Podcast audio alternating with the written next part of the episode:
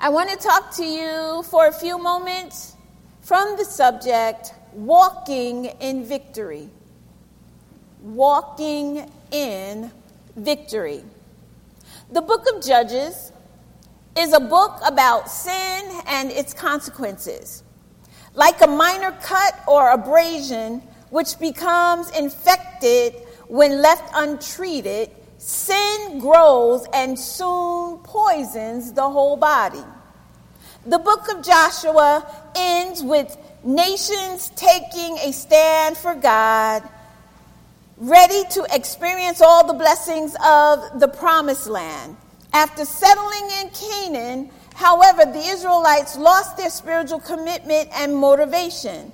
When Joshua and the elders died, the nation experienced a leadership vacuum, leaving them without a strong central government.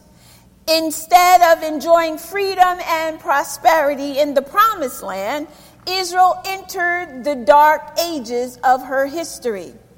As we look at the book of Judges, it describes a very sad time in the history of Israel. They had no king, and every, everyone did what they saw fit. Each time they drifted away and suffered under the hands of the enemy. They cried out to God. In faithfulness to his promise and out of his loving kindness, God would raise up a judge to deliver his people, and for a time there would be peace. Then complacency and disobedience would set in and the cycle would begin again. So you could also look at the book of Judges as a book about heroes 12 men and women who delivered Israel from her oppressors. This morning, we're going to focus on Israel's fifth judge, Gideon. And he's going to help us see how to walk in victory, which leads me to the first point.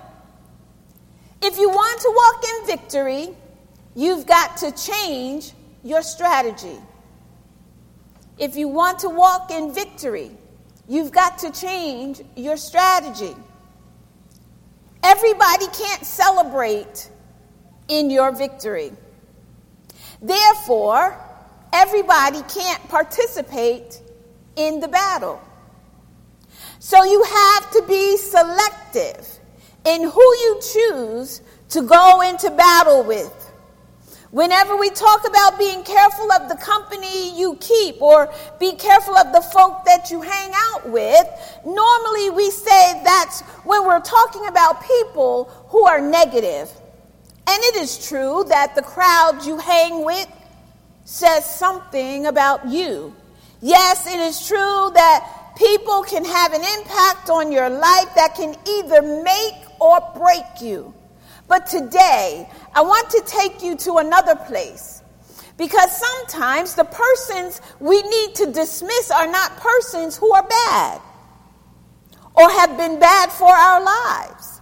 Sometimes there are good people that we need to dismiss. There are some seasons and situations that will arise in your life that you have to discern and decide who goes with you in them.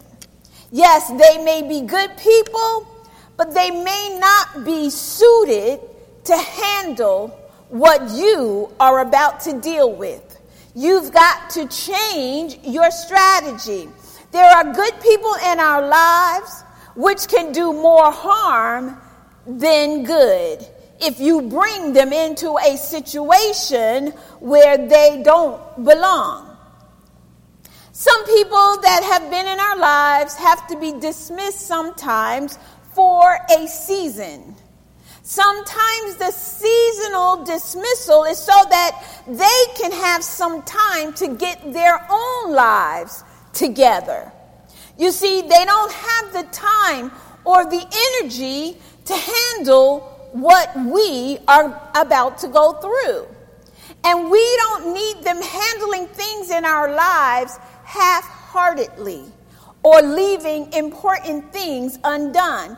That's the lesson that Gideon learns here as he is about to go down to fight the Midianites for the glory of God. As we look at the text, Gideon was ready to fight the Midianites. He had his army standing by, 32,000 strong.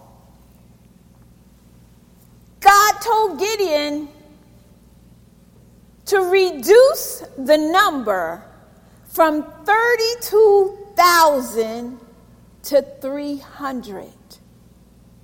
This was to prevent the attitude of self sufficiency among Gideon's soldiers. The Lord made it clear that he wants to get the glory and not men.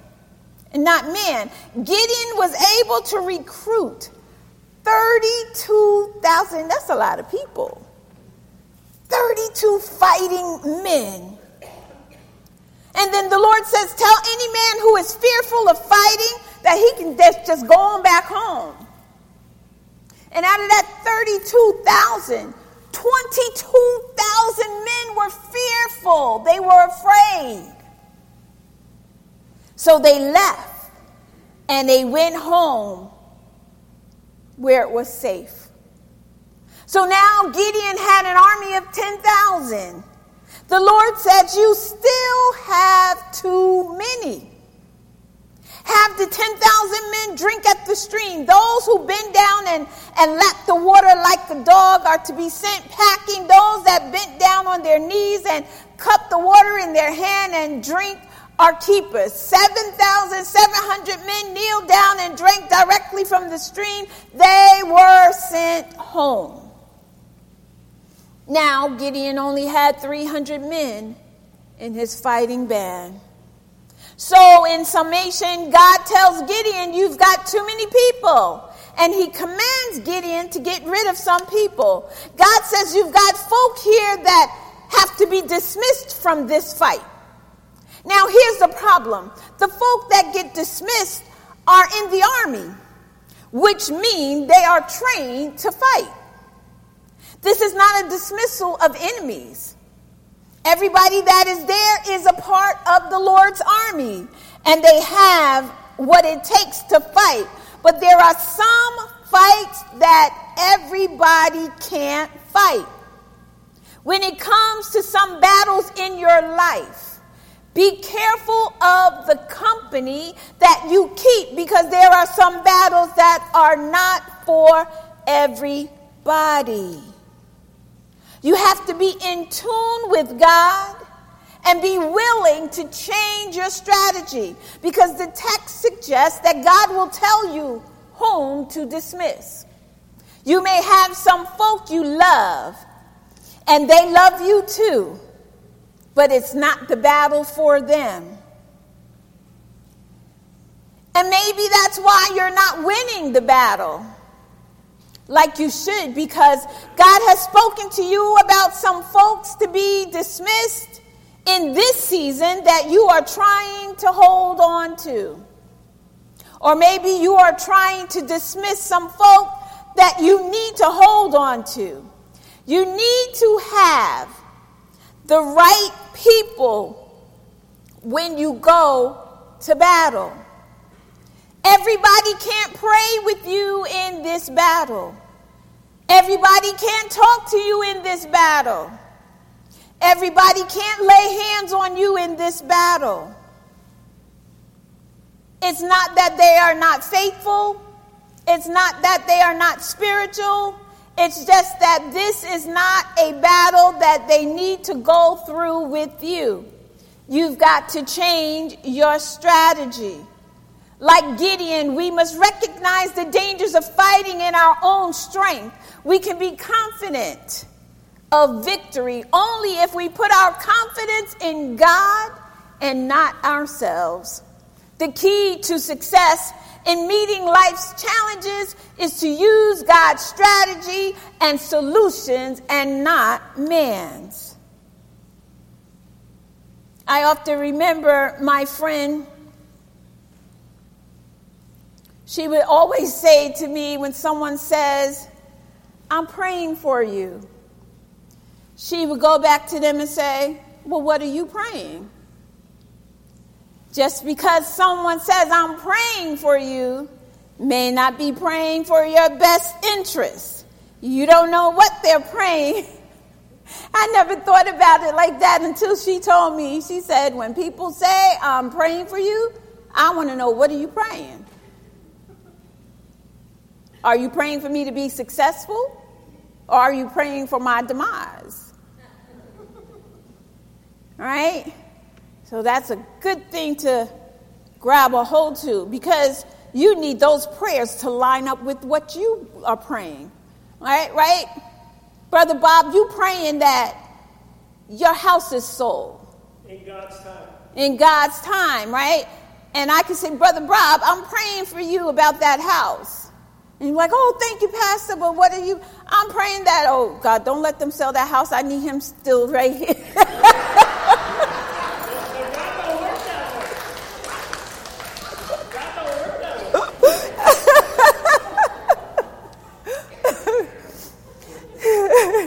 So it's good to be connected, when people are praying for you, you need to make sure that they're praying the things that you want to happen, right? Don't pray against me. Pray with me. Pray for me. Those things that I need. So that's why it's great to have, when those prayer requests come in, they have specific requests so that we pray specifically for those issues. Amen. Point number two if you want to walk in victory, you must wait on God to receive further instructions and confirmation. Many of us are not walking in victory because we want to fix everything ourselves. I can say I'm guilty. I want to try to fix everything myself. I'm looking for this answer, this solution. Can we do it this way? Can we do it that way? We don't want to wait on God. Yeah, I get like that too. I want it right now. I want it fixed now. And sometimes we think that God is taking too long, so we try to do it ourselves. But then we just mess up and then we, we, we get all, I guess we get more depressed than we should have just been on our knees praying and let God handle it. You see, self sufficiency is an enemy when it causes us to believe we can always do what we need to be done in our own strength. We don't even pray about the situation. We just go ahead and we do what we think is best, which oftentimes makes the situation worse than it started off being. I know I'm guilty. If I use myself as an example, when I got married the first time, I did not pray. I did not consult God. I just knew I was ready to get married and I was going to do it. God allowed it to happen. Got married, but it wasn't a good one. It was a rough one. Because I did not consult God to be with who God has put me with. Finally, I had enough. I went to my pastor, who was the bishop, and he said, Debbie, you do not have to stay in the marriage because he broke the covenant. So that freed me. Hallelujah. Thank you, Jesus. Because I don't believe that when you make the wrong choice, God doesn't want you to live in that all your life. No abusiveness, no um, negligence. But I tell you, when I met my husband, I know he was God sent. Because I prayed and he told me he prayed. And we belong together. I'm getting emotional. We belong together.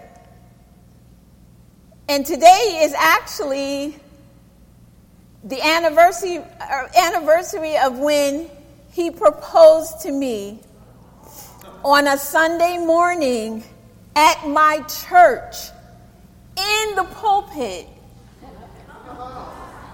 So you couldn't say no. I held her up there on Christmas Eve. so I wouldn't chicken out. Amen. So I thank God. So that's why it's so important that we can't do everything on our own.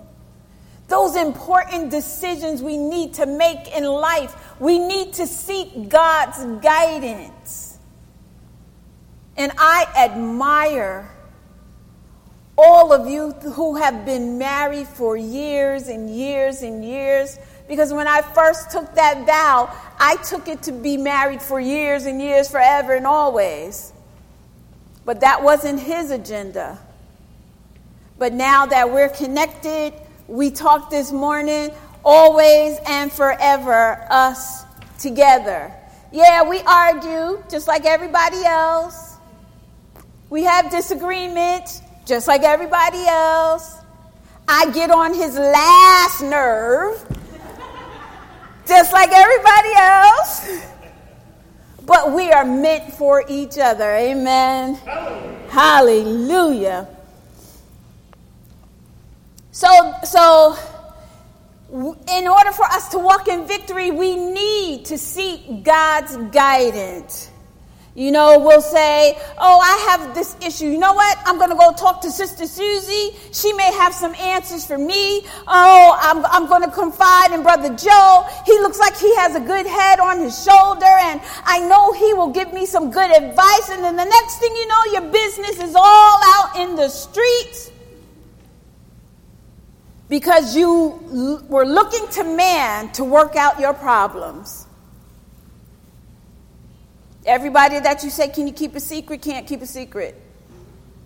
You got to know that. So, what I've learned that when you are anointed by God, you can't share everything with everybody. You've got to take those things to the Lord in prayer. There are some of us who have done just what, uh, just that. We've gone to the Lord in prayer. We've cried out to the Lord for help. But because we felt that God was taking too long, we tried to work it out on our own strength. As we look at verse 9, the text says, During the night the Lord said to Gideon, Get up, go down against the camp, because I am going to give it into your hands.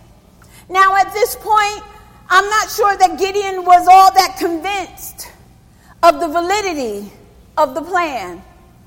And so God told him, If you don't believe, then what you can do is sneak down to the enemy's camp and see what they're saying. And that's exactly what he did. He took one of his leaders and they snuck into the Midianites' camp and they were eavesdropping on the conversation that was going around the campfire. Two guys are talking. The first said, You know, I had the strangest dream last night. I dreamt that a loaf of barley bread rolled down the hill into the camp and flattened one of our tents. And the second guy says, Your dream can only mean one thing Gideon and his men are going to whip us. So Gideon took the, the dream and the interpretation as a sign from God and went back to the camp to rally the troops. You see, Gideon didn't make any moves until God told him to.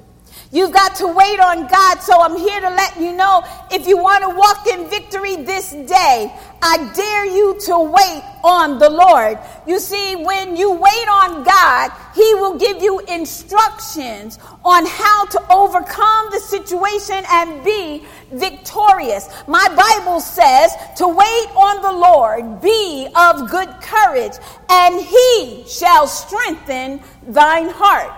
You see, they that wait upon the Lord shall renew their strength. They shall mount up with wings as eagles. They shall run and not be weary. They shall walk and not faint. You've got to wait on the Lord. You see, He may not come when you want Him, but He's always on time. Point number three if you want to walk in victory, you must worship God. Worship is warfare. Worship is warfare. The text says, it lets us know in verse 15 that Gideon worshiped before the battle began. The text says, when Gideon heard the dream and its interpretation, he worshiped God. Gideon stood just outside of the enemy's camp and worshiped. Y'all hear that? He worshiped right there in the enemy's camp. Rituals, motion, and loud praise would have announced his presence to the enemy. So Gideon's worship must have been a silent attitude of joy, thanksgiving, and praise. Worship is to fall prostrate before the Lord, to give our will over to the Lord, to give into him totally and completely. Gideon immediately recognized that he was in the master's presence and he submitted totally to him. He wasn't concerned about the circumstances and the situations that surround him. He didn't say, I can't worship because I'm right outside the enemy's camp. He didn't say, I can't worship now because I've got so many issues going on in my life. He just fell down and worshiped. So I pose this question to you Will you faithfully worship God while you are facing the vicissitudes of life, the troubles of life? Will you willfully, faithfully worship God in the face of your problems? John Kreist states that true worship must emerge now in the context of our daily lives. For no man will worship through the great battles of tomorrow who complains in the mere skirmishes of today.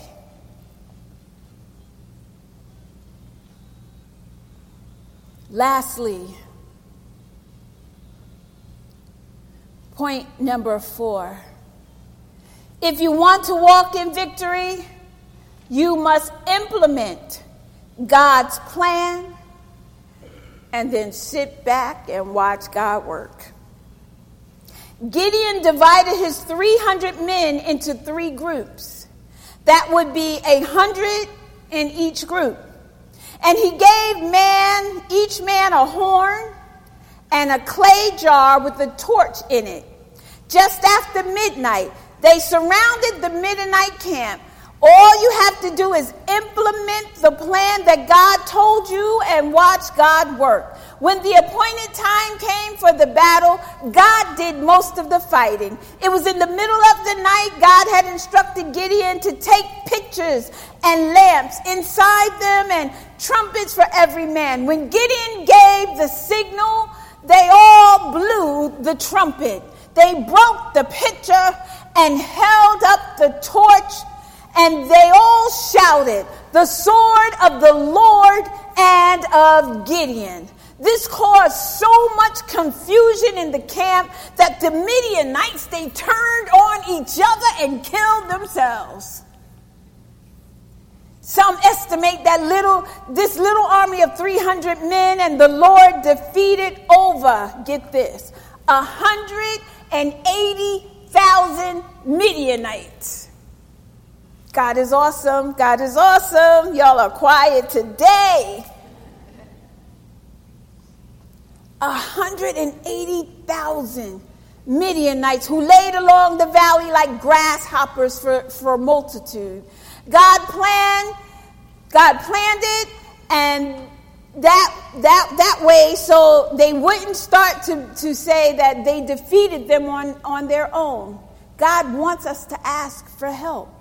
God wanted to dis- demonstrate to Israel that victory depends not on strength, it doesn't depend on numbers, but it depends on obedience and commitment to God. Clearly, it was God who gave them victory.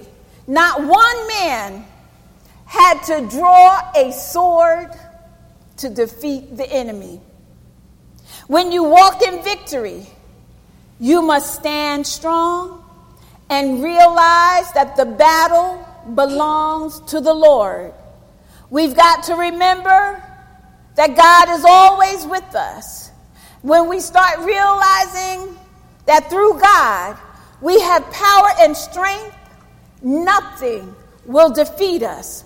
For my Bible lets me know that I, we, can do all things through Christ that strengthens us. The Bible lets us know that greater is He who is in us than He that is in the world. The Bible lets us know that no weapon formed against us shall prosper.